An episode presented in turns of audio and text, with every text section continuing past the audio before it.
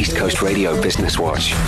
Recently, MTN revealed its new brand identity after 18 years of the same brand. It is a much more simple and easy to see, to use, to understand brand. Simplicity is really what it's all about. That's Jacqui O'Sullivan, Executive for Corporate Affairs at MTN.